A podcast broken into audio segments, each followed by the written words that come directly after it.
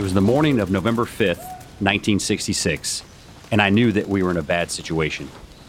We were in the jungles of Vietnam's Tay Ninh province and found ourselves in a suicide mission. Casualties were mounting, and due to the dense vegetation, I couldn't tell what progress was being made. While Private First Class Chuck Dean was sketching out a map of the North Vietnamese Army's bunker location on the ground, an M60 machine gunner to our right front was hit in the legs and fell, unable to move. I was angry. I picked up the machine gun and told Dean to help me link as much ammunition as we could in a continuous belt, which I placed around my neck. I told him, You're my assistant gunner. Get the rest of the ammo and let's go. I took off straight for the sound of the enemy guns. When I finally came upon the North Vietnamese army positions, I fired the machine gun at three bunkers to my right front. As I turned, I could see a surge of soldiers moving forward, throwing hand grenades into the trenches and firing their weapons at the enemy bunkers. Making my way along the trench system, I was wounded by an enemy grenade. I forgot momentarily that a six foot seven inch company commander makes a good target. There was profuse bleeding from my left side, but the adrenaline was surging too fast for me to feel much pain. One of my NCOs grabbed the M60 and said, Sir, we got this now. He was right. I was not supposed to be fighting this battle by myself.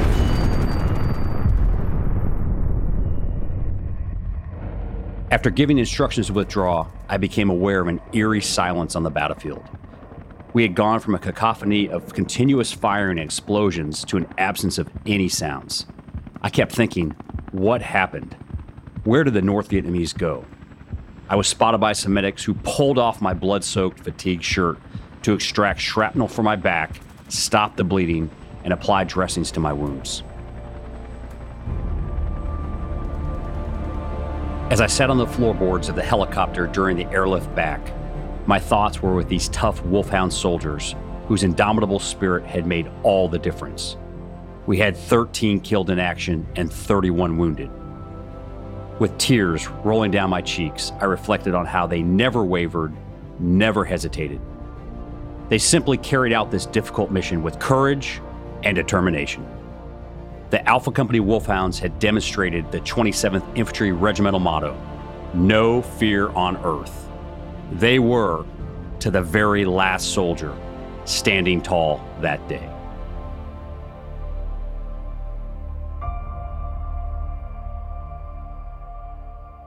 That was an abridged passage from the book Standing Tall Leadership Lessons in the Life of a Soldier, written by Lieutenant General retired Robert Foley and narrated by Colonel retired Scott Halstead.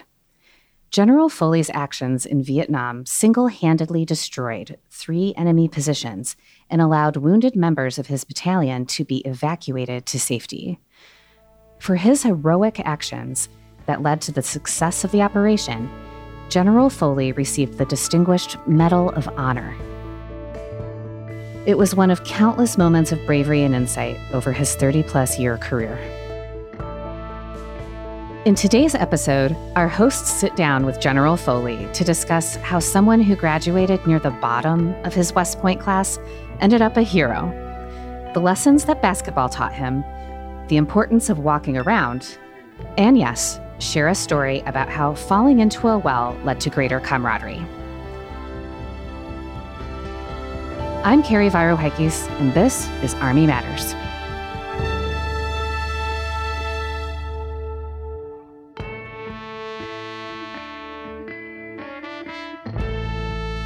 Hello, everyone. I'm Lieutenant General Retired Leslie C. Smith. And today I'm here with my best buddy, my good friend, my battle buddy from the Pentagon, SMA Dan Dailey. Dan, how are you doing today, man? Sir, I'm doing great. It's good to be on the show with you. You know, I am starting to enjoy this. Yeah, so am I. You know, we're having a lot of fun. We do. A lot of fun doing what we do. Mm. Can, can you imagine that that we, we could have had this much fun in the Pentagon? No. But they wouldn't let us do a podcast in the Pentagon, would they? I think there's actually a law that's written somewhere that you're not allowed to have fun in the Pentagon. oh, yes, you can. We had fun in the Pentagon, but mostly it was picking on other people, though, right? Yeah, that's right. Yeah. Yeah. Let me ask you a question. Sure. What's your most heroic battle that you fought in when you deployed? Hmm. Since I'm not an infantryman, Mm. probably just keep it keep my soldiers alive, driving up and down the road. Uh, you remember RF one when all the crazy stuff was going on? Oh yeah, yeah. Yeah, it it was a crazy time, and and while we have uh, a lot better technology now, than that time frame, you were like, okay, this GPS says this. Remember the first GPSs that we had? Oh You trying yeah. to figure out yeah, where we were and what those things were. Uh, so that's probably my my most heroic piece. Get my people in the places they need to be, and going to the place where we need to be, even when the the staff says, "Oh, you don't really need to be there." yeah. How about you, Dan? Well, mine would be the Sadr City battle. Um, Sadr battle- City. Yeah. Now you got to Um, explain to our people what was going on in Sadr City. So in about, um, you know, the mid the mid section of the war in Iraq. 2006, 7, 8, yeah, 9? yeah, Okay. seven seven through nine, two thousand seven through two thousand nine. There was a big uprising by the two uh, religious factions in Iraq, and that was Sunni and the Shia. I remember that. So it was almost like a civil war going on between them in the midst Mm-hmm. of us, um, you know, trying to rebuild the country. And unfortunately, because of the the ongoings that was happening in uh, Baghdad, they were firing Mm-hmm. rockets from what was previously called, you know, a safe zone over in Sadr City into Mm-hmm. the green zone, which is where we were trying to establish governance. Mm-hmm. We got ordered to go in there, and uh, it's the most inhabited part of all of Iraq. Mm-hmm. Um, and it was, uh, it was a pretty tough battle. And, but Yeah. you know what? There were so many of my soldiers were heroes, and that Yeah. that's really what we're going to talk about today, isn't it? That's right. Yeah. And you know what was your what was your rank then, uh, SMA? I was the brigade sergeant major. Brigade sergeant major. So Mm-hmm. you had about five, look, five to five to seven thousand soldiers that were doing a lot of hard work every day. Yeah. Yeah. And I'm proud of them, and they were heroes. Yeah. And we're going to talk about one today. Today we have the honor of introducing Lieutenant General Robert Foley, a Medal of Honor winner for his heroic action in Vietnam, graduate of West Point, and the author of a book called Standing Tall: Leadership Lessons in the Life of a Soldier. Hey, I'm fired up. Let's do it, Dan. General Foley, welcome to the Army Matters Show. Great to be with you today. So now, General Foley, you're a Medal of Honor recipient, one of my heroes, a legendary general, and now an author. Which is kind of ironic because as a young child, your mother didn't really encourage you to read books. Can you tell us about your childhood? I was born and raised in a small blue collar residential community, Auburndale, Massachusetts, uh, about 20 miles west of Boston. Okay. I had a pretty uh, happy childhood. Uh, we lived near the Charles River, so I went swimming, boating, canoeing, fishing, and I loved to read. And the Auburndale Public Library was right down from Burrell Elementary School. And so on the way home from school, I go there, get some books, bring them home. I really enjoyed it uh, until one day my mother decided that reading books is a sign of laziness. Oh, okay. And so she told me, she said, I don't want you to bring home any more books. And so I um uh, was not too happy with this turn of events. And so I decided I'm going to go get some books anyway. And so what I did was I brought them home and hid them under my father's sofa chair in the living room. I um, would get up Saturday morning early when nobody had to go to school or go to work. And my brother was nine years older and he didn't have to go to school. So uh, I'd real early, I'd sit there in my father's sofa chair and I'd read these books. And then one day I was really engrossed in one of these books and uh, I looked up and my mother was standing there Oh, oh. with, with her weapon of choice, which was the kitchen broom. Oh gosh.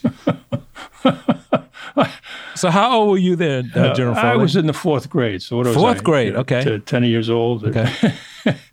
and um, so anyway, she said, you're going to turn in that library card.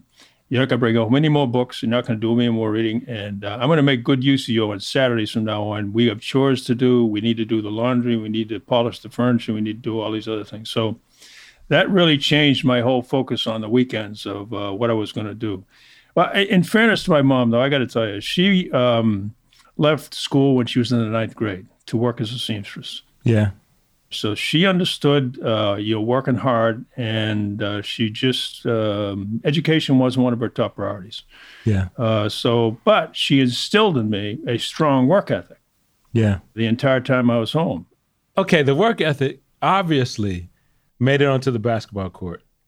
And you were a star in high school and you had a lot of college offers, but you chose West Point. Can you tell us why? I had a very good uh, high school basketball coach who not only believed in developing basketball skills in me, he believed in developing the right values and instilling the right values like aggressiveness, toughness, good sportsmanship, those kinds of things. My senior year, when I was playing in the uh, state tournament in Boston Garden, this one night, I got 44 points and 28 rebounds. Well, I got a big splash in the Boston Globe, and Jack Riley, who was the um, head coach of the Army hockey team at West Point, was in Boston uh, looking for hockey players and recruiting them. And so he saw that article and he cut it out, brought it home, and gave it to the Army head coach of uh, uh, basketball, George Hunter. Now, I'd gotten 15 full scholarship offers in very good schools. So George Hunter called and talked to my mother and father, and, and uh, he said, I really like to come to the campus for a visit. Well, I told my mother and father, I said, look, you know, I got all these great college, full scholarship offers. I, I really don't think I'm interested in uh, going to a military school. But they had been watching the West Point Story at 7:30 Friday night, a 30-minute TV series.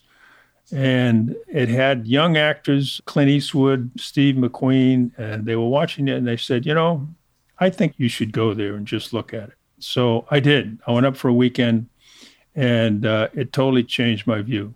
I liked the structure. I liked the, the pristine environment, the beautiful campus and uh, enjoyed the basketball coach and the team concept there. And so when I came back, I said, "That's it. I don't want to go to any other place." And so I turned all my tickets in and said, "This is it. This is where I want to go to school." So you played against a lot of great athletes there. Can you give us some names of some some people that, that our listeners would know about that you played basketball against? yeah, well, I'll tell you about one game we played against Ohio State, 1961. Wow and uh, I played against Jerry Lucas, 6'8", 240 pounds. And I kept him to 28 points, though. Only 28 points? Okay. Yeah. All right. And it's John Havlicek, wow. Mel Nowell, Siegfried, and Bobby Knight. Wow. That was their starting five. They wow. won the national championship that year. Wow. Yeah. No, that was that was that was a great game to watch. But no, it was it was exciting playing against some of those great players. But you were a star and a leader of the West Point team. But academically, and I can relate to this, that was another story. You graduated 497 out of a class of 504. To be fair, some of it was because you became deathly ill and missed a lot of class.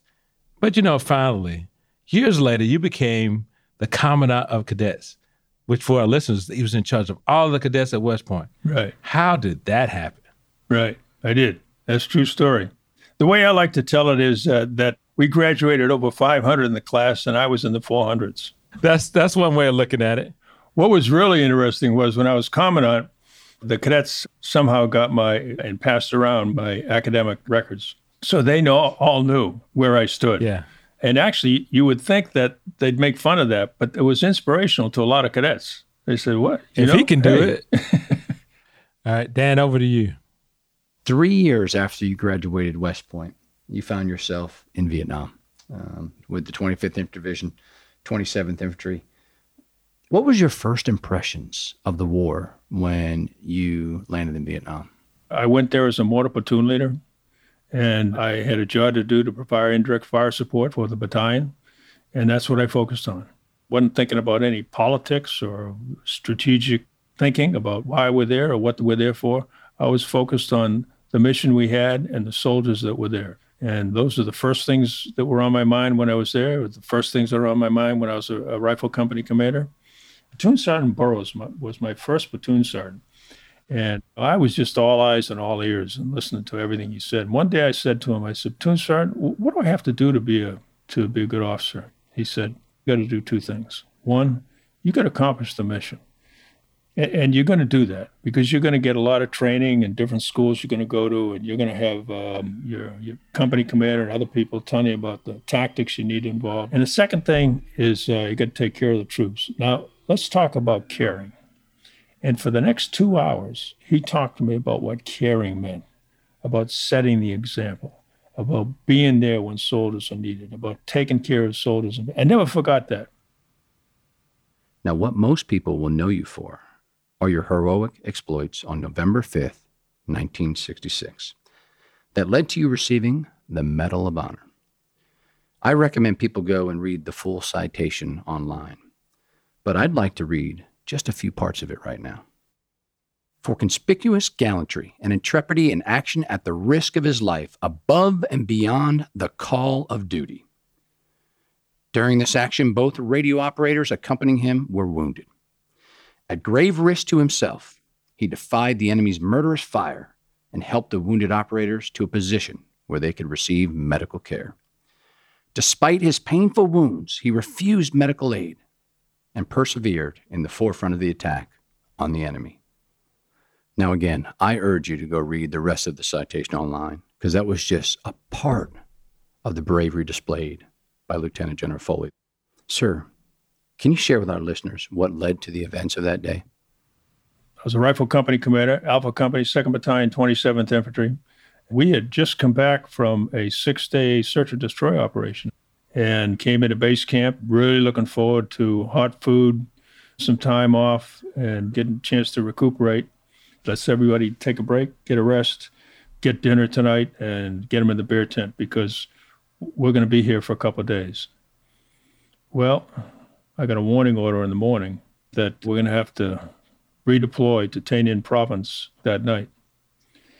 Now, the first thing I did was I got together with my platoon sergeant and XO, and I said, "Hey, I, I think I need to talk to the whole company." So I brought the whole company to the mess hall, and I want them to hear from me that I, we're no longer going to take a break, and that they were going to go on another mission, which was going to be tough for them to swallow. But I wanted them to hear from me, and I also wanted to tell them that it was to support fellow Wolfhound soldiers. They were in a heavy battle with NVA and, and Viet Cong forces. And when I first started talking to them about it, you could see their eyes rolling, but they realized the seriousness of the defense that there were brother Wolfhounds out there. They quietly went back to get ready. And that was a great tribute to them. Well, anyway, we took off and flew into Tay Ninh province at 0100 on the morning of 5th November the 1st Battalion, 27th Infantry Battalion Commander Major Malloy called me up and he told me if we don't do something pretty quick, if we don't take some quick action, based on what we're faced up there, I think Charlie Company is going to be annihilated in the morning. So here's what I want you to do. You're going to have to take your company and you're going to have to conduct a passage of lines through 1st Battalion, 27th, bust through the enemy bunker system, link up with Charlie Company, and then form a corridor back through the enemy lines and evacuate all of the casualties, killed and wounded, through to friendly front lines. He said, Now, there's a couple other things you need to know. Most of the forces that you're going to hit in there, there's some pretty strong fighters who have a lot of equipment. And we found out later, they were in concrete bunkers with overhead cover, which gave them a lot of protection. We didn't know that at the time. And the other thing is because of the proximity of Charlie Company to the enemy bunker system, you're not going to be able to use artillery fire, gunships, or uh, close air support. And so I sat there thinking, this is a suicide mission. But if I didn't do it, we didn't do it, who would? So I gathered my platoon leaders together and, and a couple hours before daylight, and I talked to them about only that part of the mission which had us linking up with Charlie Company. I didn't go any further than that because I knew that if we were fortunate enough to link up with Charlie Company, I wasn't about to come back through enemy lines carrying dead and wounded. I was going to go off to the northwest, out of the battle area, and call in for medical evacuation.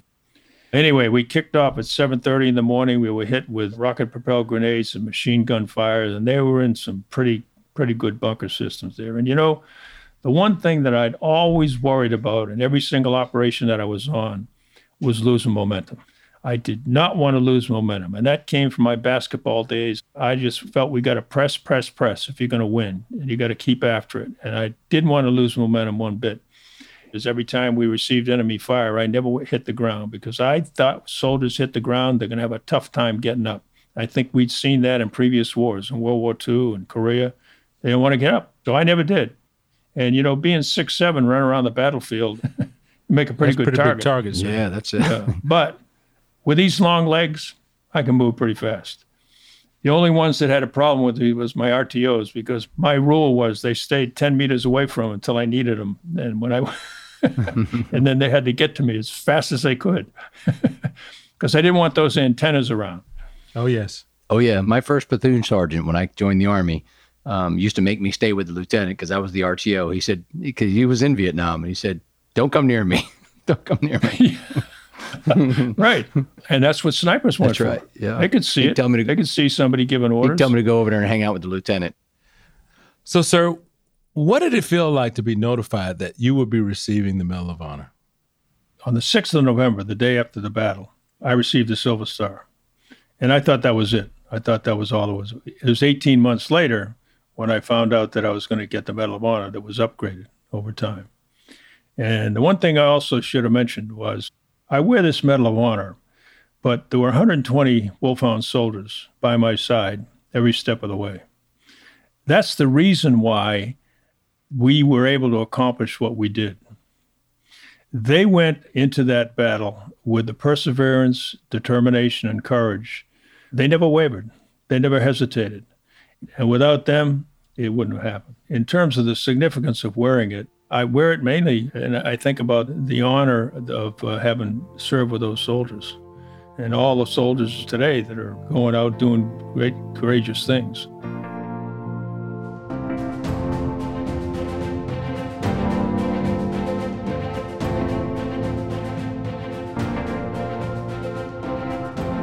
This message is from the U.S. Department of Veterans Affairs. VA sends a weekly email to over 13 million veterans that's jammed packed with amazing resources. Subscribe for free at va.gov forward slash vet resources. Is there a member of the Army or extended Army family that's made a special impact on your life? Would you like to thank them publicly? We're airing an upcoming episode we're calling our Shout Out Special, in which listeners have the opportunity to share stories of how someone has aided them along the way and let them know the impact they've had. If you'd like to give a shout out to someone, please call us and leave a message on our HUA hotline at 703 236 2914 or send us a note to podcast at ausa.org. That's 703 236 2914 or podcast at ausa.org. HUA. Welcome back to the show, everyone. We're glad you're here with us on Army Matters with General Robert Foley. Another insight that came out of your experience in Vietnam was the importance of camaraderie. There's a story in your book about it, about a funny moment that happened with you in a well. Can you tell us about it? Yeah, well, this was, uh, we're out in a battalion exercise. We had an operation that was supposed to leave first thing in the morning. Uh, I was very careful about ensuring that whenever the soldiers came out into eight man loads, that we got them out into a rice paddy where they were vulnerable to enemy fire for only five minutes. That was the rule, that was the standard we went by. Well, the aircraft were coming in, and there were about 12 aircraft, but they were late. So I was really upset at the aircraft mission commander. And so I got him on the phone and I was talking to him and started backing up to get out of the way so they could land. And as I did, I fell straight into a well in the corner of the rice paddy. I mean, straight down in over my head. And when that happened, my two RTOs yanked me out because I had my weapons, my M16, ammunition, grenades, maps, and uh, it all, all went under. And so they finally hauled me out. Meanwhile, the helicopters are landing and the soldiers are getting on the aircraft. And the battalion commander, the first thing he sees is me diving back into the well because my M16 was down there. And he said, What's Foley doing? What's going on? I squished my way into the helicopters. And as I looked at, at each helicopter, I could see that the troops were really enjoying this. They could see that their company come in and got a real dunking. Mm-hmm. the only ones that didn't enjoy it were the helicopter I got on because you know what they used to fertilize the rice paddies. Oh yes. So oh, yeah. that was a smelly trip over. And then I had twisted my knee when I fell in. My boot caught on the lip of the well. So as I was going through the search and destroy operation that afternoon, my leg just swelled up. Mm-hmm. So when we finally got back uh, to the battalion area, the medics took a look at my swollen knee and gave me ice and said, "Okay, you got to sit down here. and going to have to keep ice on it." So that's what I did, and I was just laying back against another sandbag bunker, and all of a sudden, about six NCOs were lined up in front of me, and they started singing a song. And you know the song "Ding Dong, Ding Dong Dell." Well, they had the lyrics written out. The only thing I can remember is they started off singing "Ding Dong Dell." There's a captain in the well. I don't remember the rest of the lyrics that were used, but they were having a lot of fun with this. And when they finished, I just sat there and I said, "Very funny." And I looked to my left, and right to my left, with his head high, coming straight at me, was a bamboo viper. Wow. And I can remember saying, Holy. You know what? Yeah. And I leaped backwards. I did a backflip over the sandbag bunker I was leaping against. And I landed, and that bamboo viper went right underneath where I had been sitting. And then I heard blam, blam, right next to my right ear. And I looked up, and the first sergeant was standing there with a shotgun. He said, Dead snake. Well, I wish you could have seen those NCOs. they were rolling on the ground, laughing so hard. I never moved again that night. Sir, we could talk about this for another 30 minutes, but talk to our listeners about leadership by walking around you know, uh, Dan and I have talked about this a lot, but from your perspective, what does that mean? Why is that important to be a leader that walks around? Yeah, it's very important. In fact, from all over the world and different backgrounds and putting them all together. And it was the summer of 96. And I was standing out on Summerall Field. It was hot there was a, retirement ceremony for a four-star general, and and the old guard was out there in their double thick blues, and so was I, standing right across from him, and looking at him, and started thinking. I said, I think I'm gonna try and see what these guys do after a ceremony like that. So I followed one of the companies back into the barracks, and we went all the way up to the attic where they took their uniforms off, hung them up, took all the brass off, and there were three rouge wheels and they stood behind these rouge wheels with medical masks on and rouge dust going up and sweat pouring down and no air conditioners.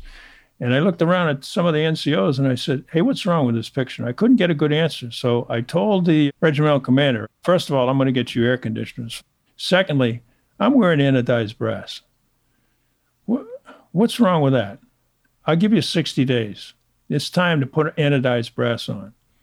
Well, two days later, I got a message from the regimental commander. He said, Well, we discussed it, and the non commissioned officers like you to revisit that decision because shining brass has been a tradition in the old guard for a long time. Quarterly training brief, at the end of it, I held up two buttons. One was anodized, one wasn't. I said, Which one is which? From 10 feet, they couldn't tell. I said, Yeah, and people 50 meters away can't tell either go to anodized brass. So anyway, 60 days later, the regimental sergeant major came over to me reported to me, said, we, we're done. We're anodized brass, everybody. And I said, good. He said, this is a message from the non-commissioned officers. We thank you so much for doing that because what you've done is you have saved eight hours per week, one full day for soldiers' time. And I said, good. That's a good result. Glad to have it and you know you get that by going out to, to listen like you talked about you know out to, to walk around. Sir now there's another lesson you discuss in your book about the importance of interpersonal relations. And to that highlight you talk about a story of your time in korea. Can you tell us about that? Yes. When i was assistant division commander for the second infantry division assigned to camp casey korea we're on a combined exercise with the republic of korea army. And on the first day, we weren't meeting any of our objectives.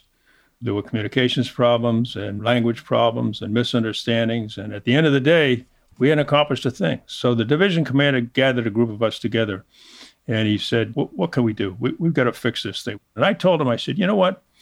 I knew a Major Kim Dong Jin when uh, we were stationed in Korea 18 years earlier. And we had to work very closely together because uh, each of the generals had to make sure they were doing the right thing, going to the right places, didn't overlap. And so we, we gained a very good friendship.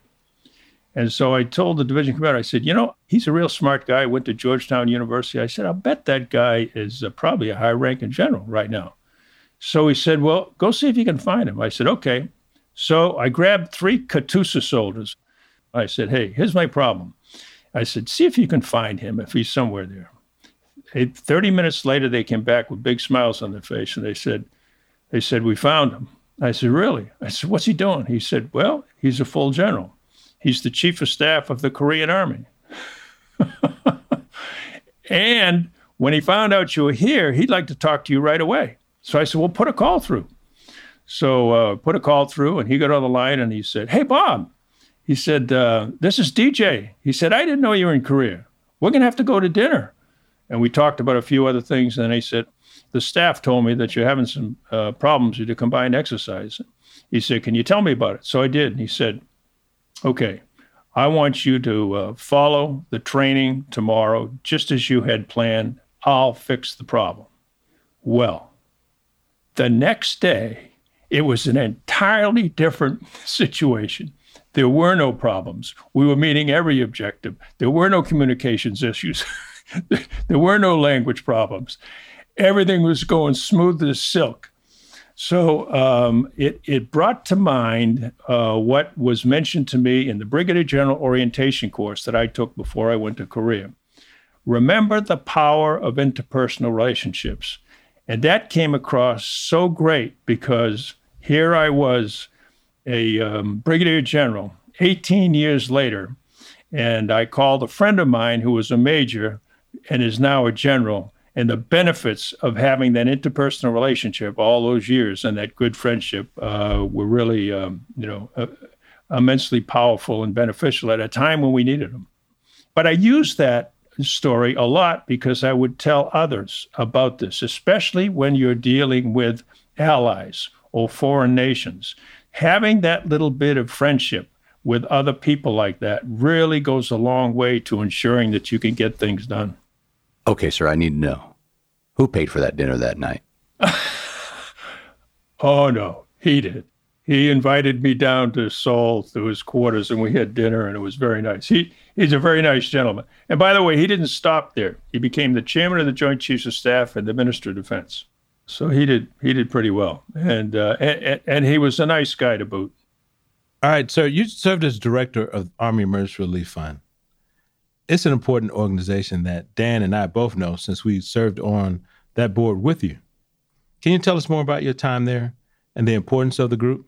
I was director of Army Emergency Relief, which is a great organization. They provide uh, financial assistance to soldiers and their families, and uh, for short-term cash flow issues like they don't have enough money to for car repairs or medical bills or uh, initial rent deposit. And um, it's a great organization. And so i really enjoyed working with them. But uh, when i first got there the, there was a lot of bureaucracy you know and i said i got to cut through this bureaucracy because you want to give the money put it in the hands of soldiers.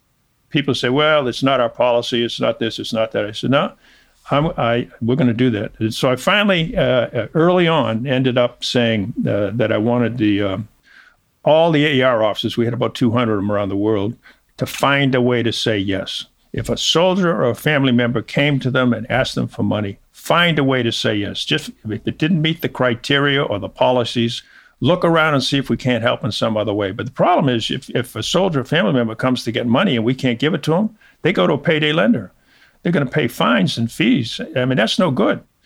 I was uh, at Fort Leavenworth and I was giving a presentation on AER to the Command and General Staff College, uh, which is about a thousand students. And at the end of it, a major in the Air Force stand up and said, "Sir, I know this family that has a son who's had brain cancer. He's uh, 12 years old, and the mom was on active duty for 14 years, and she had to uh, resign in order to take care of her son. And her husband." Uh, was a soldier also, and he was on uh, uh, active duty for eight years, and he's working right there at the Fort um, Leavenworth Garrison. They've used up all their savings. They have um, $4,000 in medical bills right now. They don't know what to do. And let me just go back. The mom had 14 years. The her husband had 10 years. That's 24. That's more than the 20 you need for you to retire. So that's good enough for me. And I told the AER uh, section leader, I want you to provide a check this afternoon to that soldier for $4,000 to pay those medical bills. And I want it to be a grant. We could provide interest free loans or grants. And depending on the need, you know, I said, I want it to be a grant. And for all the medical bills, as long as that family needs them, I want you to take care of the medical bills and make it only grants. Now, one year later, that child's cancer was in, in remission. That's the difference that you can make when you, when you do things like that. And so that, that that's why I really uh, enjoyed that job. We could talk to General Foley for for days on end, but you know we're going to have to end our, our podcast here. So thank you so much for uh, for being a a true uh, hero to our, our nation and and someone that we we looked up to and and we're looking forward to seeing you out and about. Uh, continue to talk about your book, Standing Tall: Leadership Lessons in the Life of a Soldier.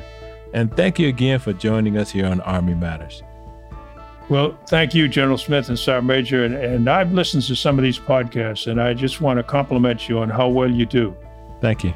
It's very educational, it's informative, it's enjoyable. You do it at a very relaxed tone so people can, can enjoy it. And uh, I think you're doing a, an awful lot for the Army and for the listening audience, and I appreciate what you do. Well, thank you, sir.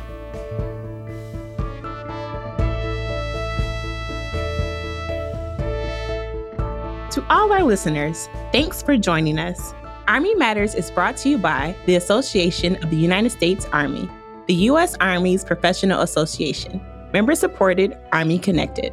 Visit us at ausa.org for more information or to become a member. Your membership helps AUSA continue to carry out its mission educate, inform, and connect with the total Army, our industry partners, and supporters of a strong national defense. Today's episode was hosted by Lieutenant General Retired Les Smith and SMA Retired Dan Dailey, and anchor hosted by Carrie Barrow Heckes. Anthony Dale Call is the producer and writer, and Andy Bosnack is the supervising sound editor. Unzinga Curry is the executive producer, and the senior producers are Carrie Barrow Heckes and LaSharon Duncan. Be sure to subscribe to Army Matters wherever you get your podcasts, and please leave a review. As you know, we love seeing stars in the Army, especially if it comes in the form of a five star review. AUSA's Army Matters podcast can also be heard on Reach Across America Radio on Monday at 8 p.m. Eastern, on the iHeartRadio app, the Odyssey app, and the TuneIn app with the search of the word Reef. AUSA's Army Matters podcast primary purpose is to entertain. The podcast does not constitute advice or services. While guests are invited to listen, listeners please note that you're not being provided professional advice from the podcast or the guest. The views and opinions of our guests do not necessarily reflect the views of AUSA. For questions or to provide topic recommendations, email us at podcast at ausa.org. I'm LaSharon Duncan. Hope you have a great Army Day. Hooah.